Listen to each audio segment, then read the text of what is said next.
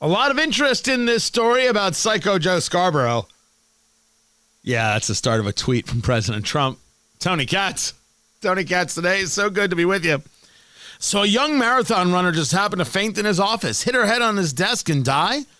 I would think there is a lot more to the story than that. An affair? What about the so called investigator? Read the story.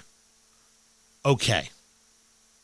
Even uh, other Republicans, Representative Kinzinger, coming out and say completely unfounded conspiracy. Just stop, stop spreading it, stop creating paranoia. It will destroy us. The story is is that when Joe Scarborough was a member of Congress, Joe Scarborough had this young woman who worked in his office who fainted, hit her head, and, and died. She was found dead. Trump is pushing it as well. Maybe something more happened. I've got no part of the story. I didn't even know this happened until Trump started bringing it up. I don't know why he's bringing it up. He's bringing it up because he hates Joe Scarborough, and Joe Scarborough creates plenty of reason to be hated. Those who we lost on 9 11, and that loss seemed so incalculable.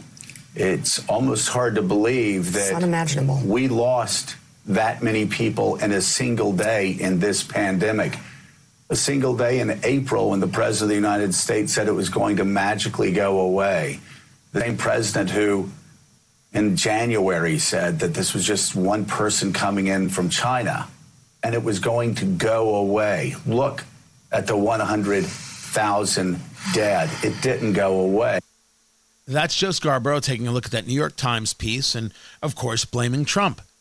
It was Dr. Anthony Fauci said it was a severe uh, form of the flu. It was Dr. Anthony Fauci saying there was nothing to worry about. It was Nancy Pelosi saying, come on down to Chinatown. It was Bill de Blasio saying, come on out, don't worry about a thing. They got the science wrong. Thank you very much.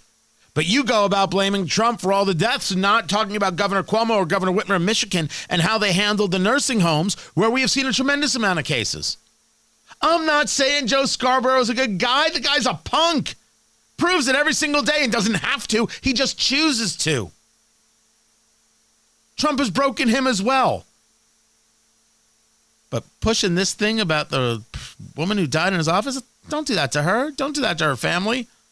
Not needed.